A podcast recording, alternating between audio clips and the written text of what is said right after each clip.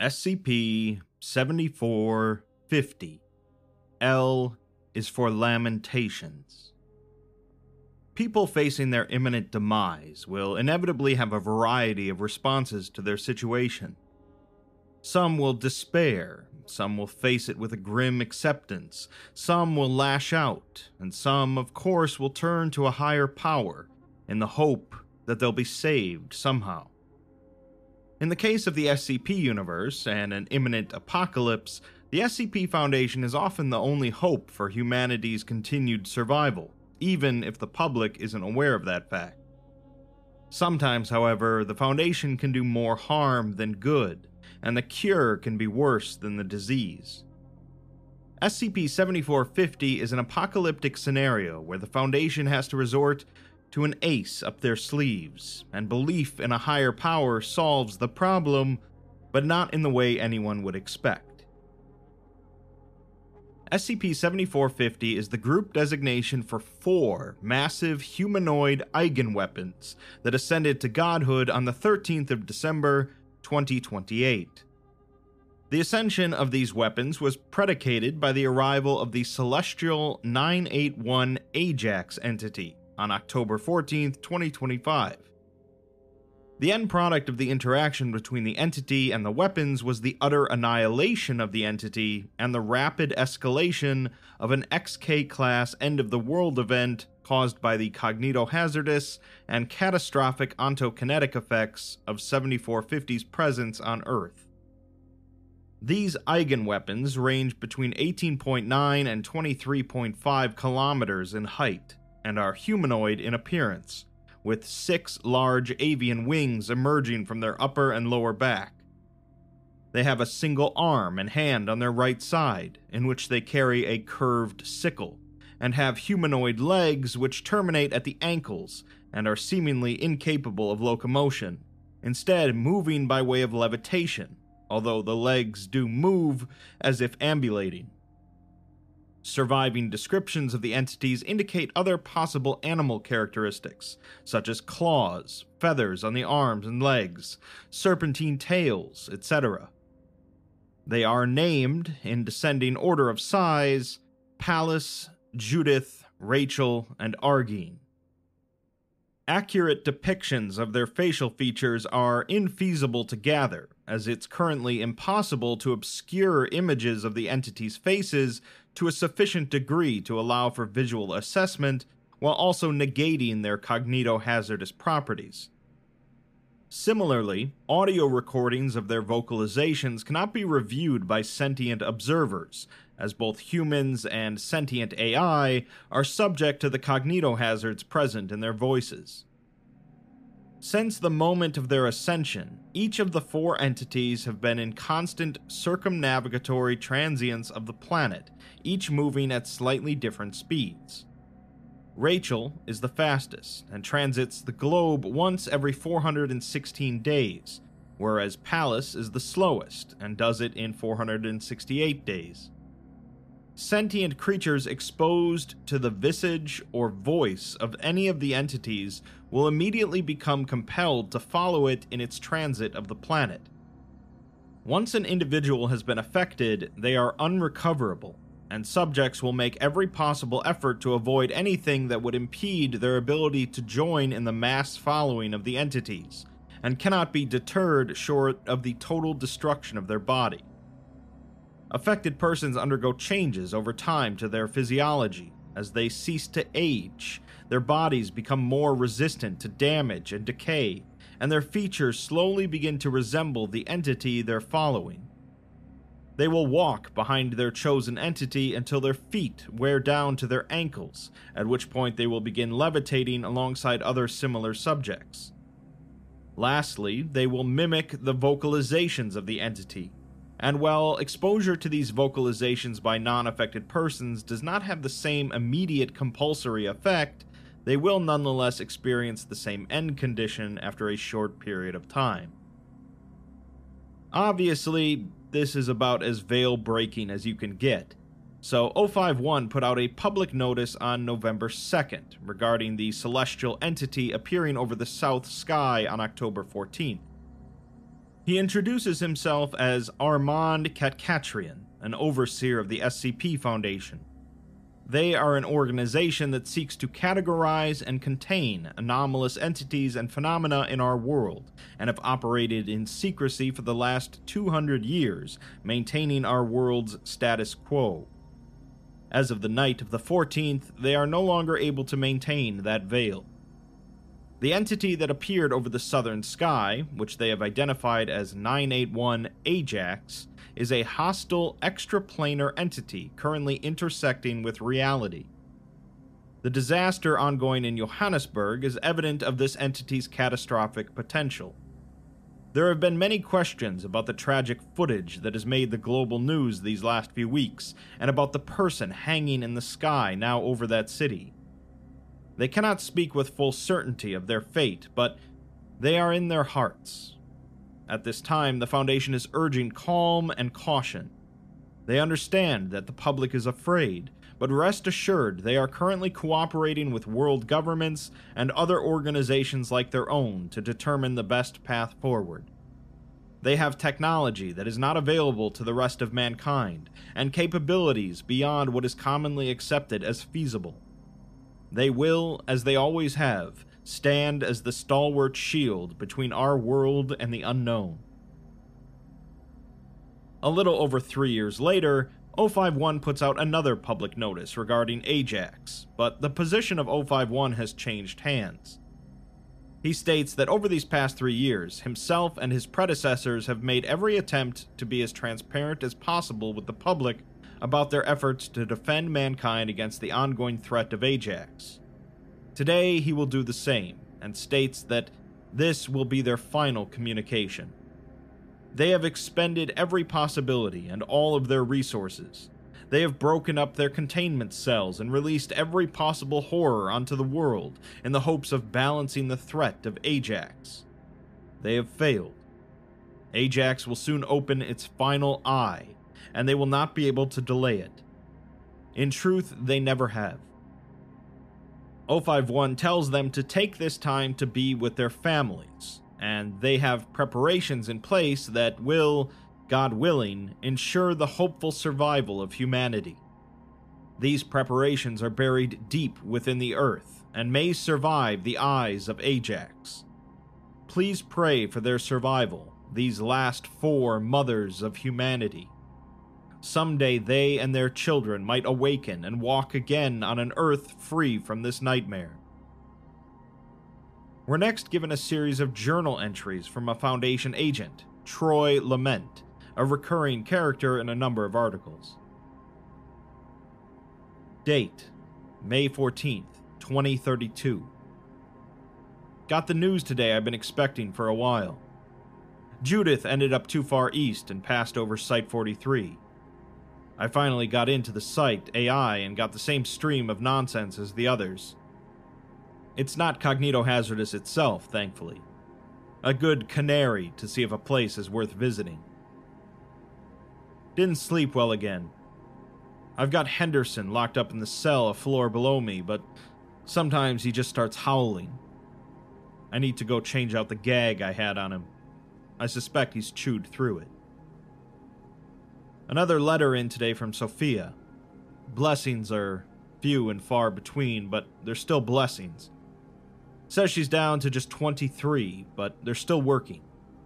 23. I haven't had 23 in two years. She's worried about us. I didn't tell her about Henderson, but I told her it's still too dangerous to come over here. Rachel is crossing in three weeks, and we might catch Judith if she straightens back out. There are still some stragglers up there, too, ones who haven't caught up with the floaters. Maybe in a few months, we'll see. It's agonizing, though. It's been a long few months. I thought at first having Henderson's voice would be enough to keep me sane, but since I snipped him, he doesn't sound much like a person anyway, and even then, he's not saying anything that would be a comfort. Just shrieking and gnashing his teeth. Seeing another person would be nice. June 3rd, 2032. We're holed up tight this week. Rachel is passing right now. The last week, Henderson has been frothing at the mouth, probably because she's the one who turned him. I scoped him out a week before last just to make sure he was still good and tied up in there. Cell was a mess. He got out of his straps at some point and started scratching at the walls. He made decent progress and turned his hands into stumps. Maybe he thinks he'll be floating around on his wrists. Sound cancellation is still holding up. When we lost Site 08, they were about 16 meters down lower than us, and Pallas still got all of them. That was a close call. I was on the phone with Harold Bates, and he just starts crying. I threw it across the room and stayed out of there for a week. When I came back, the phone was still on. Total silence on the other end. But, all this time buried down here has given me time to work. I found another one of the training satellites we used to use. It won't give us much coverage, it's only got two working cameras, but we might be able to get eyes on Argine. Haven't seen her since she passed Tokyo last year and went into the ocean. Computer keeps reminding me to check my update requests. Last time there were eight sites reporting back. I know there are probably more than that, but even thinking about opening that file makes me feel clammy. Need to think about more productive things. I'll check the update request tomorrow. June 4th, 2032. Only three sites updating. I shouldn't have checked. Rachel is taking her fucking time. When you need mealtime inspiration, it's worth shopping Kroger, where you'll find over 30,000 mouthwatering choices that excite your inner foodie. And no matter what tasty choice you make, you'll enjoy our everyday low prices, plus extra ways to save, like digital coupons worth over $600 each week. You can also save up to $1 off per gallon at the pump with fuel points. More savings and more inspiring flavors make shopping Kroger worth it every time. Kroger, fresh for everyone. Fuel restrictions apply. July 29th, 2032. I let Henderson out earlier. I don't think there's anything left to learn from him, and he was a nice enough guy. He's got a lot of walking to do until he catches up with one of them, but he seemed happier. Still writhing and screaming, but in a more pleasant way. First time I've been outside in a while. It was really nice out. Sun was shining and it's starting to warm back up again. The sky was mostly clear. If I had to guess, most of whatever was left of Ajax has his atmosphere by now. Might be some left up there, but I didn't see any. After I came back inside, I just sat around a little. I've been trying to keep busy, but I don't feel like it today. Haven't heard from Sophia in a while. Thank God for Alto, still sending me his daily updates. A picture of his face, once a day, every day. Not exciting, but it's something. September 2nd, 2032. Still nothing from Sophia. December 14th, 2032. Four year anniversary. Nobody responding to update requests anymore. We must be getting near the close. I went back and read the rest of this file. Hilariously abridged. We had such high hopes in the beginning, and then nothing. Planning committees and emails of encouragement. We made it out better than most. That first day they started crying out, we couldn't hear it from so deep underground. 64 sites 47,000 personnel. Why did it take us so long to learn how to stay alive? We're paying a price for Ajax. Ajax. What's the point of the secrecy now? What's the point of the updates and the status reports? Who's left to read this? I'll tell you what happened. If you're reading this, then you're whoever is left than me. There aren't many of us now, if any at all. Maybe it'll be Alto. In 1996, we buried four girls at four different deep well sites. A preparation for the end of the world.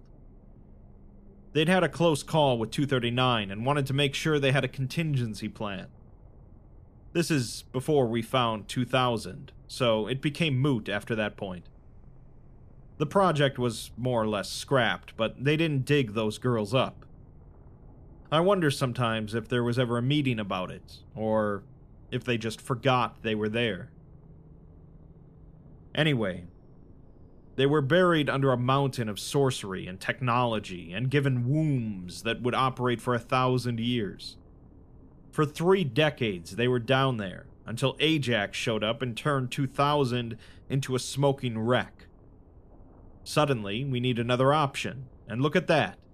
Kane finds those four girls and starts the machines up again, and we have our parachute again.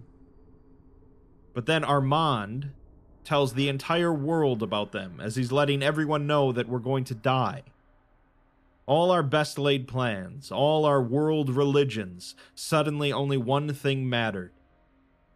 Mankind had seen us calling real nightmares up from the bowels of the earth, powers they had never dreamed of, and suddenly we're telling them it's all over. Except wait. There are these four girls who can save us. What did we think was going to happen? Had we really not learned about what belief does? So they woke up, and that was it. Eight billion humans crying out for a god to save them. Eight billion humans screaming, crying, begging. Our city walls fallen and our idols smashed against the ground. Ajax. I don't even remember what Ajax looked like, to be honest preparing to open his last eye, and people were afraid. We lamented our shared fate, and our gods woke up. But they weren't built to be divine. They didn't know what was going to happen to them. The Foundation found them on a street corner somewhere, cleaned them up, put $10 billion of tech into them, and then sent them to bed. When they woke up, they were gods. They were 13 years old. Eight hours. We had eight hours, Alto. Eight hours to plan before Pallas cracked open her mouth and began screaming. Were they scared too? Were they afraid of what they'd become? Their first action was a reaction, I'm sure of it. Ajax came at them, and they scattered it across the atmosphere. Their next action was fear, Gods need worship and worshippers. It didn't take long. They blew through our cognitohazard defenses in seconds, like rice paper before a blowtorch. And now it's been four years. Half of us we lost to the sisters, another third to exhaustion. Tired, scared, defeated. They would put down their work, walk out the door, and then wait for a sister to come calling. I don't know what the point of this was. I don't know what we accomplished here. Did we succeed in our mission? Did we plan enough? Do we still have work to do? Did we ensure the survival of our species? I don't know. I'm tired too. We wept when the skies opened up and Ajax opened its first eye, and all the eyes afterwards. We lamented our grim misfortune and prayed for an end to our suffering. Why haven't I gotten the message yet? Now there's nobody left to lament but me. September 1st, 2035. I hope it was easy for you, Sophia. I hope you found something like a new life out there. I won't be far behind. April 19th, 2036. My last journal entry. Out of food, and the water doesn't work anymore. Pallas is getting close, but I can't wait any longer. I'll die down here if I don't leave. I can make it to Site 89, and then to Site 104. They'll have resources I can use, and maybe research I overlooked. If Pallas catches me, then that's the ball game. I'm not willing to give up yet, but I can't wager the survival of our species against goggles that might slip or earplugs that don't work the way they should.